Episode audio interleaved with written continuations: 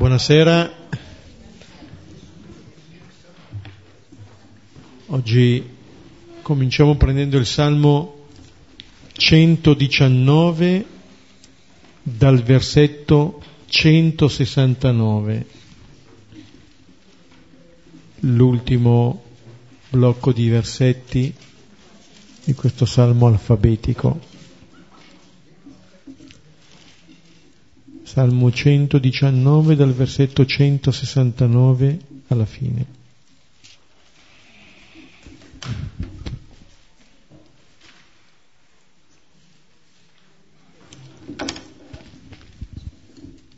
Nel nome del Padre, del Figlio e dello Spirito Santo. Giunga il mio grido fino a te, Signore. Fammi comprendere secondo la tua parola. Venga al tuo volto la mia supplica, salvami secondo la tua promessa. Scaturisca dalle mie labbra la tua lode, poiché mi insegni i tuoi voleri. La mia lingua canti le tue parole, perché sono giusti tutti i tuoi comandamenti. Mi venga in aiuto la tua mano perché ho scelto i tuoi precetti. Desidero la tua salvezza, Signore, e la tua legge è tutta la mia gioia. Possa io vivere e darti lode, mi aiutino i tuoi giudizi. Come pecora smarrita vado errando, cerca il tuo servo, perché non ho dimenticato i tuoi comandamenti. Gloria al Padre e al Figlio e allo Spirito Santo. Come era nel principio, ora e sempre, nei secoli dei secoli. Amen. Ecco, qui eh, termina questo lungo salmo, il salmo più lungo del Salterio, che è tutto un salmo che inneggia alla legge, alla parola del Signore, in un certo senso tutto quello che è l'insegnamento che ci proviene dal Signore e termina facendo leva in questi ultimi versetti sulla preghiera.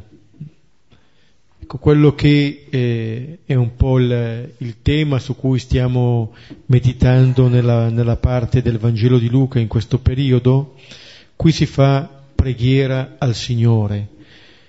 E in questi versetti emerge nel duplice movimento eh, da noi al Signore e dal Signore a noi. Giunga il mio grido fino a te, Signore.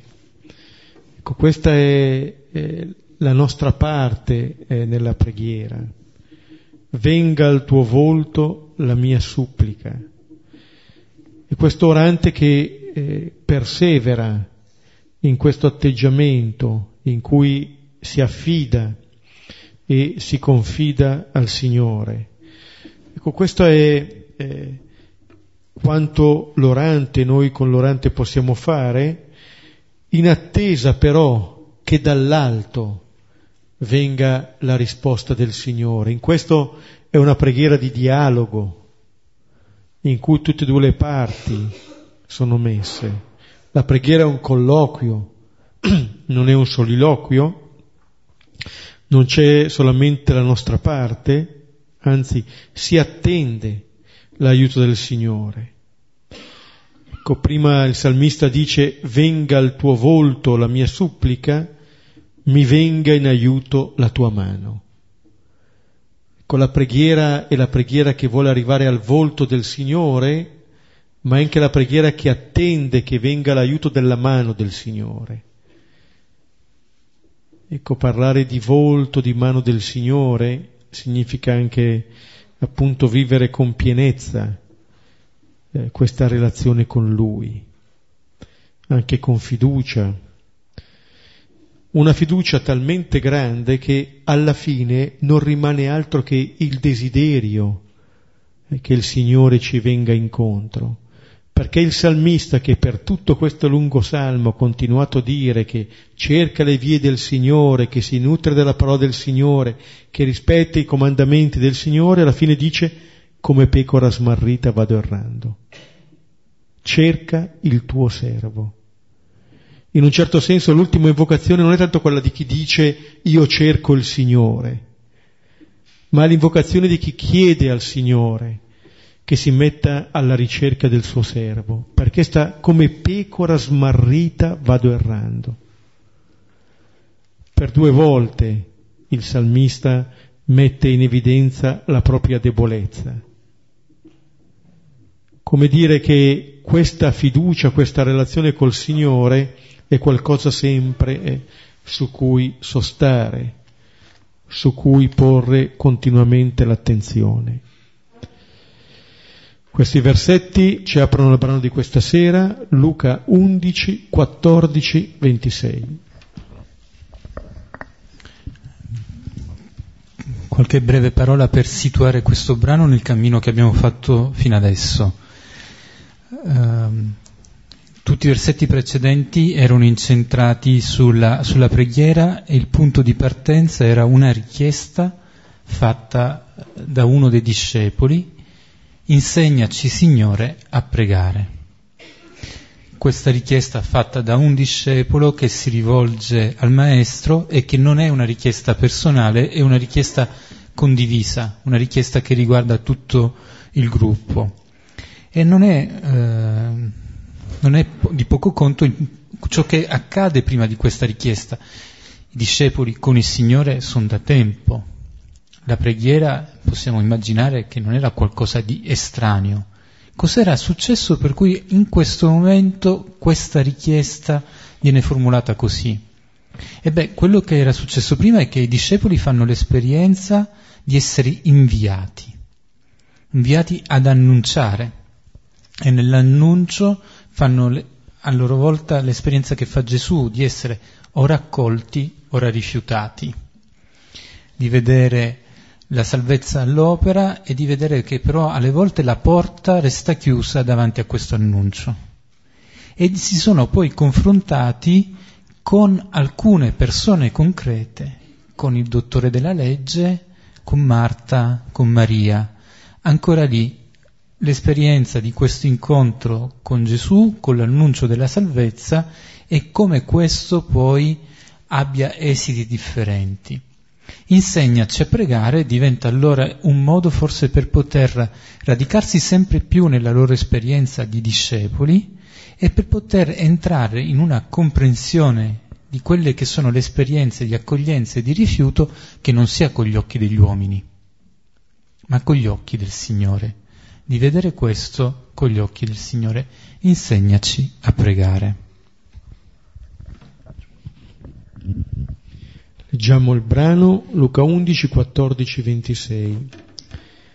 E stava scacciando un demonio che era muto. Ora venne, uscito il demonio, parlò il muto e si stupirono le folle. Ora alcuni di loro dissero, con Belzebul il capo dei demoni scaccia i demoni. Ora altri, per tentarlo, chiedevano da lui un segno dal cielo. Ora egli, conoscendo i loro pensamenti, disse loro, Ogni regno diviso contro se stesso è devastato e cade casa su casa. Ora, se anche il Satana fu diviso contro se stesso, come reggerà il suo regno? Poiché dite che con Belzebul io scaccio i demoni. Ora se con Belzebul io scaccio i demoni, i vostri figli con chi scacciano? Per questo essi saranno vostri giudici. Ora, se col dito di Dio io scaccio i demoni, allora giunse su di voi il regno di Dio. Quando il forte, ben armato, custodisce il suo palazzo, i suoi possessi sono in pace.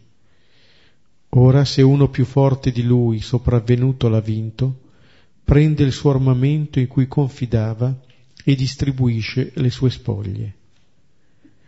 Chi non è con me è contro di me e chi non raccoglie con me disperde. Quando lo spirito impuro è uscito dall'uomo, vaga per luoghi senza acqua, cercando riposo, e non trovando dice, ritornerò nella mia casa da dove uscii. E venuto, la trova spazzata e adorna. Allora va, prende con sé altri sette spiriti più cattivi di lui ed entrati abitano lì e diventa l'ultima condizione di quell'uomo peggiore della prima.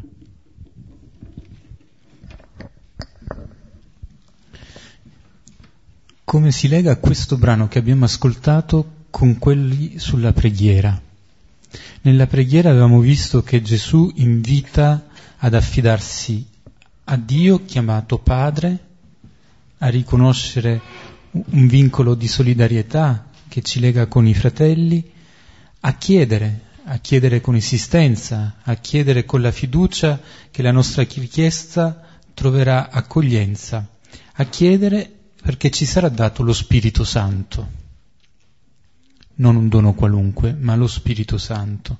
E ora ci troviamo ad ascoltare invece un brano in cui ciò che ci viene presentato è una scena di lotta, la lotta spirituale, la lotta tra quelli che sono le forze eh, del male, le forze nemiche e il resistere contro questo. In qualche modo abbiamo questo passaggio che non è casuale tra l'insegnamento della preghiera e l'esperienza della lotta. Alle volte possiamo pensare che l'esperienza della preghiera sia una sorta di garanzia a durata illimitata, per cui siamo messi a riparo da tutto ciò che ci può essere oggetto di fatica, di, di dolore, di, di cosa sgradevole. L'esperienza della preghiera non ci mette a riparo dall'esperienza della lotta, ma ci illumina su come vivere questa esperienza della lotta. Quindi nel momento in cui eh, viene messo questo eh, nesso tra la preghiera e quel sobrano che oggi ora andiamo a commentare, il messaggio che ci viene dato è che questo Padre che preghiamo non ci abbandona, non ci abbandona ma non ci tratta da uh, bambini piccoli incapaci di far fronte a quelle che possono essere gli eventuali rischi gli eventuali pericoli. Ma in questo non siamo soli, in questo non siamo lasciati sprovveduti. Allora anche in queste parole, che possono essere parole che possono destare anche un po' di stupore, che possono destare un po' di sconcerto, il motivo della speranza forte che emerge è che nell'esperienza della lotta noi non siamo soli che nell'esperienza della lotta quella preghiera rivolta al Padre ci permette di capire come agire, dove indirizzare le nostre energie. E ora vediamo più da vicino i primi versetti. Dal 14 al 16. E stava scacciando un demonio che era muto. Ora avvenne, uscito il demonio, parlò il muto, e si stupirono le folle. Ora alcuni di loro dissero, con Belzebul, il capo dei demoni, scaccia i demoni. Ora altri, per tentarlo, chiedevano da lui un segno dal cielo. L'inizio del nostro brano è una scena che viene descritta in modo molto semplice, molto essenziale, ed è una scena in cui Gesù è in azione e questa azione è come se fosse la quintessenza di quella che è eh, il modo di fare, il senso della missione di Gesù stesso. Sta scacciando, sta scacciando un demonio che eh, possedeva un uomo. E ricordiamo che la missione stessa che dà Gesù agli apostoli, che dà Gesù ai discepoli è questo, di liberare l'uomo, ogni uomo, da quelle che sono le catene del male che lo rendono schiavo, che lo rendono, eh, come in questo caso, muto. L'essere muto è la condizione di chi non può comunicare, di chi non può esternare e farsi comprendere dagli altri ciò che vive, ciò che sente, non può avere parola. E chi non ha parole è chi è sottomesso, chi è schiavo. Chi non ha parola non può neanche con gli altri vivere e agire. Allora è, è molto forte, è molto significativo che questo miracolo di Gesù sia un miracolo che libera dalle catene del male e restituisce la parola. Restituisce la possibilità alla persona di dire, dire chi è, ma restituisce anche la possibilità di poter pregare, di potersi rivolgere ad un padre e di poterlo fare, certo, anche se fosse stato muto, poteva pregare tra sé e sé, ma se gli è restituita la parola può pregare con i fratelli, può pregare nella comunità. E allora vediamo come questa restituzione della parola da parte di Gesù all'inizio del brano voglia proprio significare come la salvezza sia una salvezza che restituisce la possibilità di apprendere la parola e quindi restituisce la dignità, l'identità alla singola persona e la mette in condizione di poter essere di nuovo nella comunità parte attiva, di non essere più sola. Allora vediamo che l'altro lato della medaglia, che cos'è che fa la forza invece del male? quella di negare la possibilità a una persona di riconoscere chi è, di potersi dire per quello che è nella sua verità e di isolarla, di tagliare tutti i canali di comunicazione dagli altri. È proprio questo che l'opera di salvezza che fa Gesù e che l'opera di salvezza che ha consegnato ai discepoli e agli apostoli invece realizza, il sovvertimento di questo isolamento il sovvertimento di questo non poter riconoscere chi sono, non poterlo dire. Questo è come dire, in sintesi, è il Vangelo all'opera, il Vangelo in azione. Cosa succede di fronte a tutto questo? Abbiamo due reazioni distinte. Ci sono le folle che furono prese da stupore e alcuni che invece non sono colpiti, ma invece sollevano dei dubbi. Affermano che l'opera di Gesù è un'opera che si realizza attraverso il male stesso, sono le forze del male che gli permettono di fare tutto questo. Altri invece fanno una domanda e domandano un segno in più, un segno dal cielo. Due atteggiamenti. Un primo atteggiamento che è quello di coloro che di fronte a quest'opera di salvezza ne sono toccati.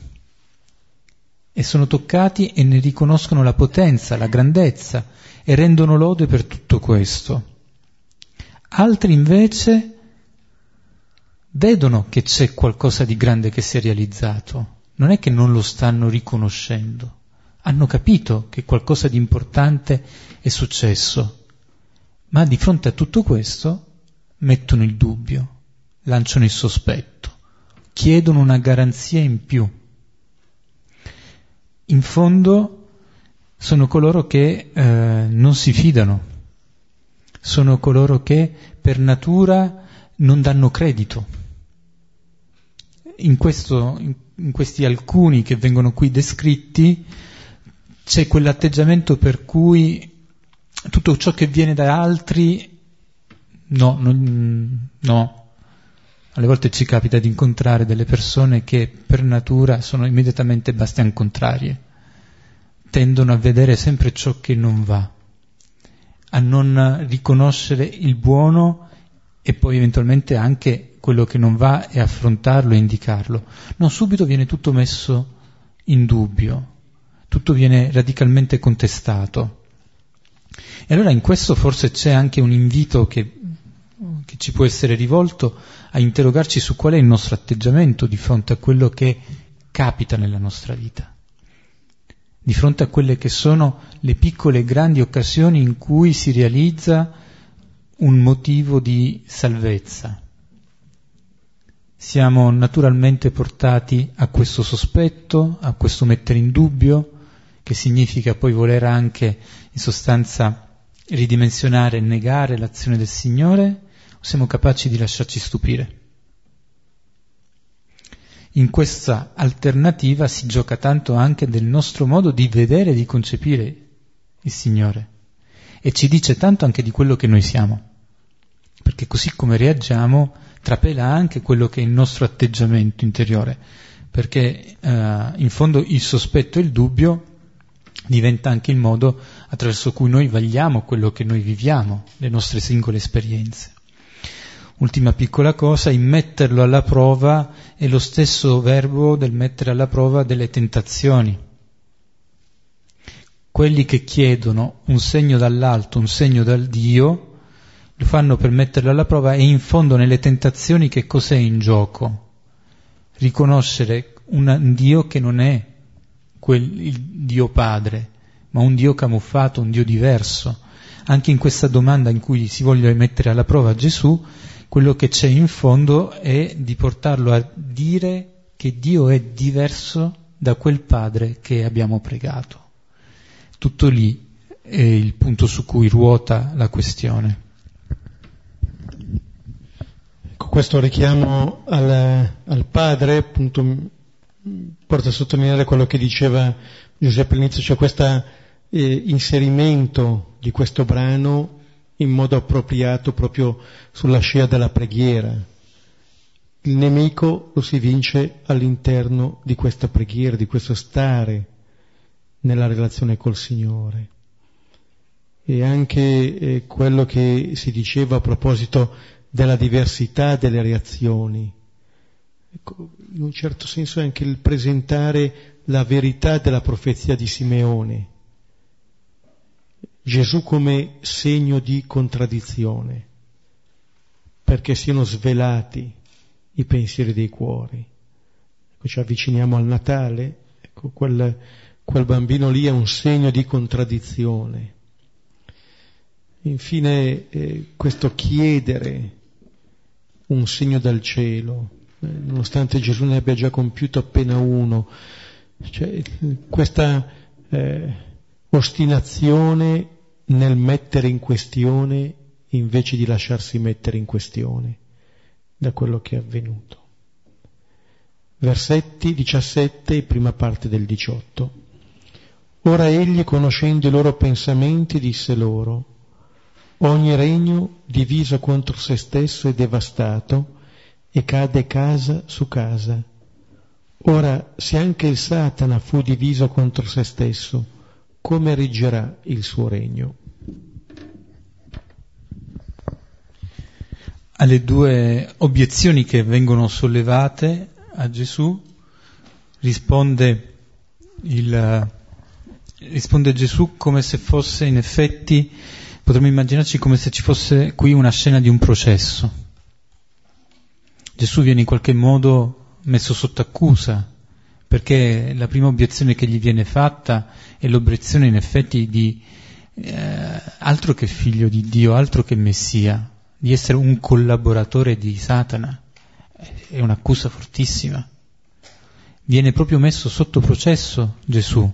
E a questo essere sotto processo Gesù replica con una serie di argomenti. E qui vediamo il primo di questi argomenti che viene presentato e lo fa conoscendo le loro intenzioni. In fondo c'è qualcosa della stessa dinamica che avevamo visto nel colloquio con il dottore della legge. Anche lì c'era una domanda che non era stata posta con il desiderio di conoscere, c'era qualcosa di tendenzioso nel domandare del dottore della legge. E anche lì Gesù non si era sottratto al confronto, al dialogo. Non lo fa neanche qua sapendo bene quelle che sono le intenzioni dei suoi interlocutori, perché poi in fondo la speranza di Gesù quando entra in questi incontri, anche quelli più ostili, è quello di poter aiutare le persone a fare questo cammino che va da una comprensione più o meno accorta, più o meno ostile, più o meno favorevole, ad un conosce- una conoscenza interiore ben più ricca, ben più profonda e lo fa rispondendo con una, con, anche con un senso, con una massima, una massima di, eh, di carattere generale, che contesta quello che è il senso della stessa loro affermazione, che possa essere possibile immaginare che la liberazione del male avvenga usando le forze del male. sarebbe un regno diviso. E un regno diviso non ha vita, un regno diviso è destinato a, alla, alla, alla, distruzione. C'è questa immagine della, delle case che cadono una sopra l'altra. È importante quindi questa dimensione del regno diviso, sapendo che la vittoria sul male era quella che anche avevano realizzato i 72 durante la loro missione. Quindi c'è eh, il riconoscere da parte di Gesù che la loro affermazione non tiene, non tiene perché, perché non è possibile questa, questa lotta interiore all'interno del male stesso. Se il male è stato sconfitto è perché è dall'esterno che una forza più forte riesce a vincerlo. Il male, il diavolo, è il divisore per eccellenza. È colui che divide, che separa, l'avevamo visto prima, che separa il singolo dalla comunità, che separa il singolo dalla sua dignità. È il divisore per eccellenza, ma non è diviso in sé, sa instillare negli altri la divisione che è debolezza, ma non è debole in se stesso. E quindi se c'è vittoria, c'è vittoria perché è qualche forza di bene che è più grande della forza del male. Ora, questa dimensione della divisione che porta alla rovina, alle volte può essere anche l'esperienza di essere frammentati che noi possiamo fare nella nostra vita, o quella che può essere l'esperienza di una divisione all'interno di una comunità. Le forze della divisione sono sempre forze che rompono, forze che distruggono. Invece quella che è la forza del Vangelo è quella di assicurare una ripresa, un ritrovare un'unità. Uh, mi veniva in mente quella che è l'immagine forte anche della Laudato Si, l'enciclica del Papa, di sottolineare come non ci sono aspetti distinti e separati, ma che ogni elemento è in connessione con l'altro e che la bellezza si coglie cogliendo tutta questa complessità. Tante volte oggi invece siamo portati nella nostra esistenza ad operare attraverso meccanismi per cui si distinguono e si separano, cioè, cose che invece possono essere apprezzate e possono portare alla vita soltanto se siamo capaci di tenerle insieme. E allo stesso modo all'interno di una comunità si tende a, a distinguere e a fare gerarchie, a mettere in gradazioni di importanza e così si, si introduce l'elemento della separazione, l'elemento della competizione che distrugge una comunità. L'immagine che usa Gesù allora diventa anche un'immagine che ci aiuta a noi come singola persona e a noi come membri di comunità a riconoscere che ogni germe di divisione è un germe di rovina e che l'opera della salvezza è di rompere proprio quei muri di divisione che si possono costruire e che alle volte anche noi, senza forse essere consapevoli, costruiamo.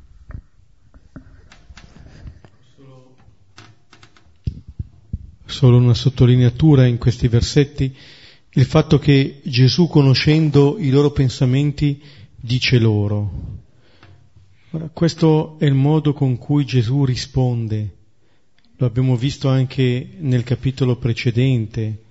Risponde allo scriba che si alza per mettere alla prova, risponde a Marta che lo rimprovera insieme alla sorella, risponde al discepolo che chiede come pregare. In questo modo Gesù comincia a sconfiggere il divisore. Gesù non respinge anche coloro che si alzano per metterlo alla prova.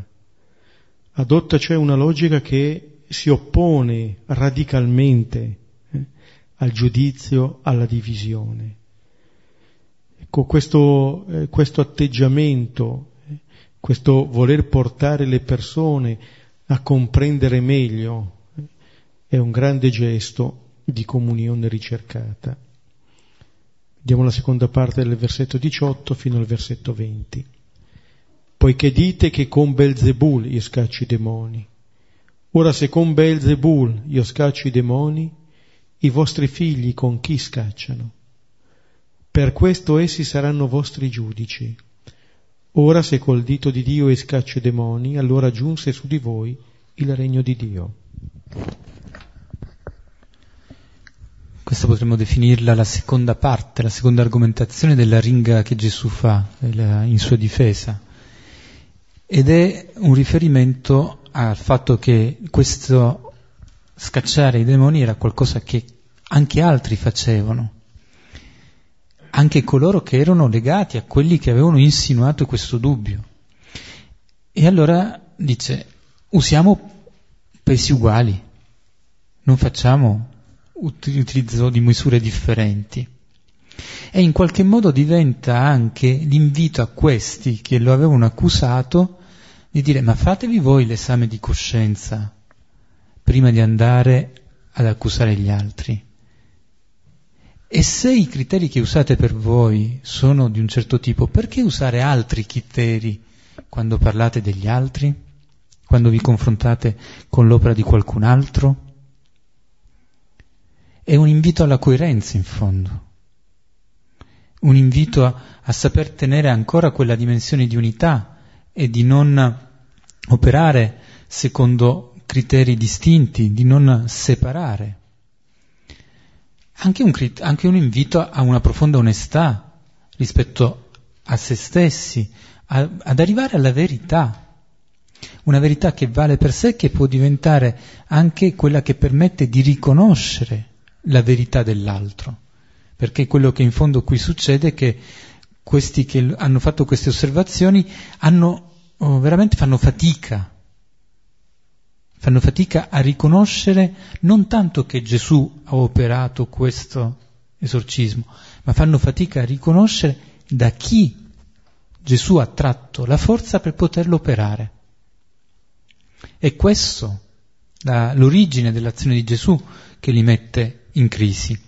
E Gesù glielo dice, se, se l'ho fatto con il dito di Dio, allora giunse su di voi il regno di Dio. Se non sono, e non è possibile che sia per, per Satana stesso, e se anche i vostri figli non lo fanno con la forza di Satana, e allora c'è Dio in azione, riconoscete che qui c'è il dito di Dio, e questa è una citazione dell'Esodo, quando i sacerdoti egiziani alla piaga delle zanzare dicono qui c'è il dito di Dio in azione. E quindi nelle piaghe è di nuovo un Dio che si spende per salvare il suo popolo. Riconoscete l'azione di Dio. Questo è l'invito che fa Gesù a chi lo sta ascoltando. Siate onesti, siate nella verità perché possiate fare questo passo e riconoscere che qui il regno di Dio è su di voi, quel regno annunciato, quel regno che è liberazione è già qui, è già in mezzo a voi, però dovete accoglierlo, perché questo regno non si impone con la violenza, ma chiede di essere riconosciuto e accolto. È questo che Gesù rivolge come invito forte, invito caloroso a chi lo ascolta.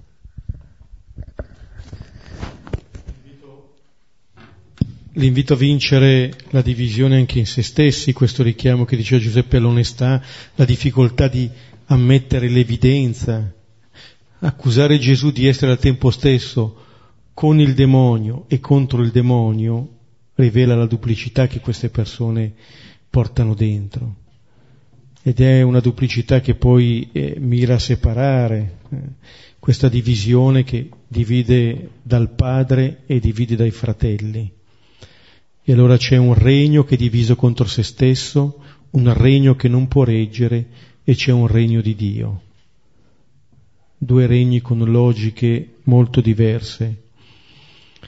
Versetti 21 23. Quando il forte ben armato custodisce il suo palazzo, i suoi possessi sono in pace. Ora se uno più forte di lui sopravvenuto l'ha vinto, prende il suo armamento in cui confidava e distribuisce le sue spoglie.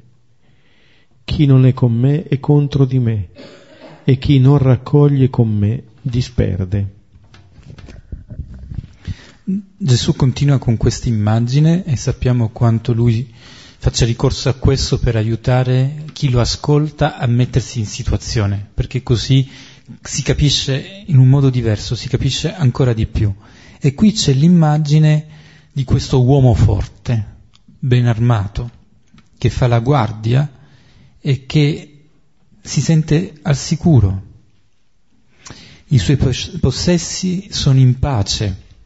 È un'immagine di potenza, è un'immagine in cui tutto è sotto il controllo di questo uomo forte, il quale può fare affidamento su quelle che sono le armi a sua disposizione. Questa è l'immagine del nemico. E questa è l'immagine che il nemico vuole anche trasmetterci, di essere invincibile, di essere capace di controllare e dominare tutto, di non poter essere scalfito nella sua posizione, perché lui custodisce il palazzo, custodisce i suoi possessi, tutto è al sicuro, è ben armato. Quest'immagine però dura il tempo di un nulla, perché poi Gesù continua, se uno più forte di lui sopravvenuto l'ha vinto, prende il suo armamento e distribuisce le sue spoglie. Uno più forte di lui che arriva e che vince è Gesù che arriva e guarisce il, il muto posseduto dal demonio. Contro l'immagine di questo male invincibile, ecco la buona notizia, che c'è uno che è più forte di questo male e che può vincerlo e sconfiggere quell'immagine di, forte, di forza che, eh, che ci sembra di lasciarci senza alternative e senza scampi, di essere in qualche modo condannati a stare con questo male, a dover esserne succubi. Il versetto continua, versetto 23, dicendo chi non è con me è contro di me e chi non raccoglie con me disperde. C'è una dimensione di lotta, l'abbiamo detto, c'è in questa dimensione di lotta anche l'esigenza di fare una scelta di campo. Quando accompagno dei gruppi a visitare la Basilica di Sant'Ambrogio, una delle, illustrazioni che mi capita spessissimo di presentare è proprio come tutta la decorazione dell'atrio sia un invito attraverso i capitelli, attraverso le sculture, a scegliere da quale parte voglio giocare la mia vita, con il bene o con il male. Se nel capitolo 9 Luca aveva detto, aveva fatto, Gesù diceva di lasciare chi opera il bene anche se non è con me e lo fa nel mio nome, di lasciarlo fare, Qui non è più questione di operare un bene, per cui qui è questione di scegliere se stare con Gesù o meno, agire nel suo nome o meno. Uscire anche da quella che può essere una sorta di uh, indifferenza, di mediocrità, perché anche nella mediocrità in realtà abbiamo fatto una scelta, abbiamo deciso da quale parte stare. L'invito è quello di non lasciarci spaventare da questo uomo forte e di credere e sperare in colui che è più forte. Con il richiamo in questo versetto per due volte a con me, ecco proprio ulteriore richiamo che si oppone alle logiche di divisione, questa comunione con il Signore Gesù che ci porta avanti che il segreto in questa battaglia nella quale non siamo soli. Da 24 a 26. Quando lo spirito impuro è uscito dall'uomo, vaga per luoghi senza acqua cercando riposo e non trovando dice ritornerò nella mia casa da dove uscii, e venuto la trova spazzata e adorna. Allora va, prende con sé altri sette spiriti più cattivi di lui, ed entrati abitano lì, e diventa l'ultima condizione di quell'uomo peggiore della prima. E qui momento è un rovescio. La casa è stata liberata e poi a un certo punto ci troviamo che Gesù ci dice che non solo ritorna colui che è stato scacciato, ma con altri sette che sono ancora più forti. Che significa? Beh, significa che intanto questa dimensione della lotta dura, che non è una sconfitta o una vittoria a segnarne l'epilogo definitivo, ma che questa lotta ci accompagna come il cammino lungo tutta la vita e che in questi versetti che abbiamo appena letto la casa è sì spazzata e adorna, ma non trova nella casa il più forte, l'uomo più forte, colui che l'aveva liberata. Non se ne fa menzione in questi versetti. Se è possibile questo rovescio è perché forse è successo qualcosa per cui quest'uomo più forte è stato eh, dimenticato, è stato allontanato.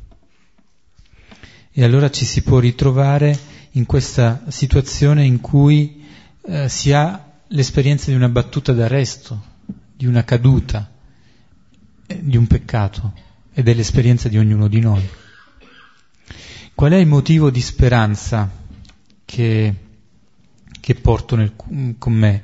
Da un lato il motivo di speranza è che c'è un vegliare che siamo invitati a fare, non basta tenere questa, uh, ottenere questa casa che è stata pulita, bisogna vegliare, custodirla, bisogna restare vigilanti, attivi, bisogna vegliare con il Signore, come quando Gesù all'orto del Getsemani invita i suoi a vegliare con lui, vegliate e pregate, dice all'orto del Getsemani. E allora ritorna questa preghiera che era precedente al, al brano che abbiamo appena letto, come conservare sicura la nostra casa, non con le nostre forze, ma con me, come diceva il versetto precedente, nella preghiera, con Lui.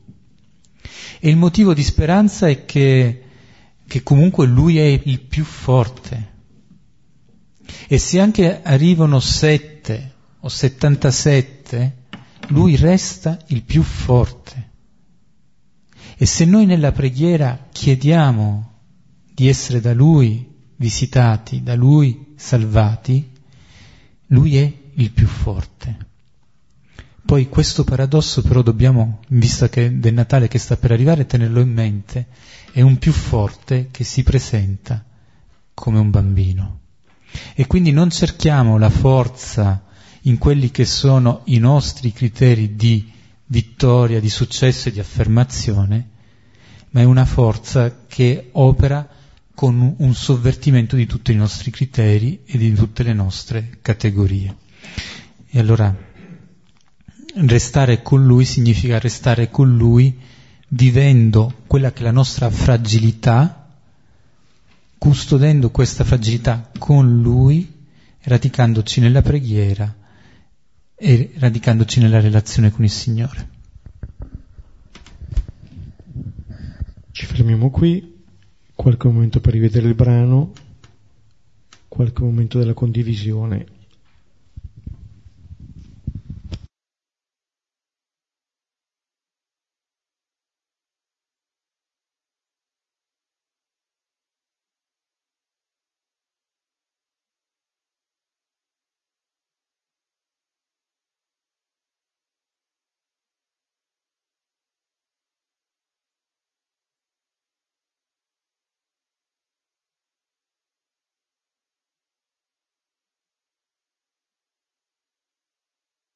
una situazione dal primo versetto, quando Gesù stava scacciando un demonio che era muto. Ora nell'attesa che si compia questa operazione, prima di salutarci, magari scambiandoci gli auguri, Non so se di là c'è qualcosa, c'è qualcosa. Sì. Allora, prima di eh, pregare insieme il, ehm, il Padre nostro, eh, ricordo che eh, noi ricominceremo questi incontri il 16 gennaio. 16 gennaio. Finito l'operazione immediatamente.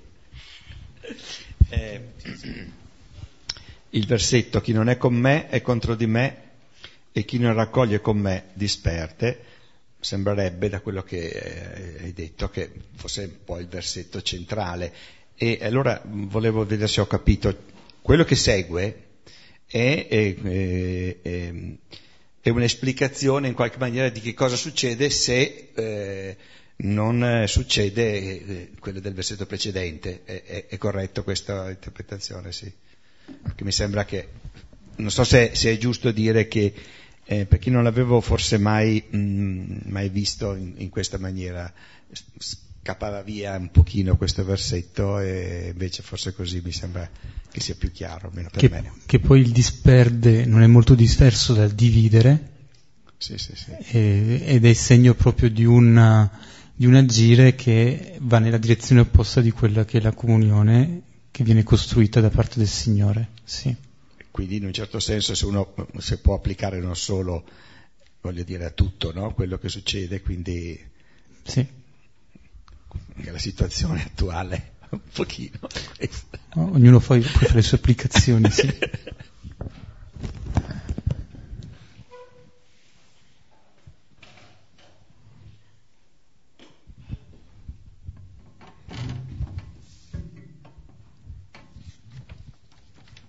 Padre nostro, che sei nei cieli, sia santificato il tuo nome, venga il tuo regno, sia fatta la tua volontà, come in cielo, così in terra. Dacci oggi il nostro pane quotidiano e rimetti a noi i nostri debiti, come noi li rimettiamo ai nostri debitori, e non abbandonarci alla tentazione, ma liberaci dal male. Amen. Nel nome del Padre, del Figlio, dello Spirito Santo. Amen. Buon Natale, buon anno e adesso prendiamo le cose e ci salutiamo.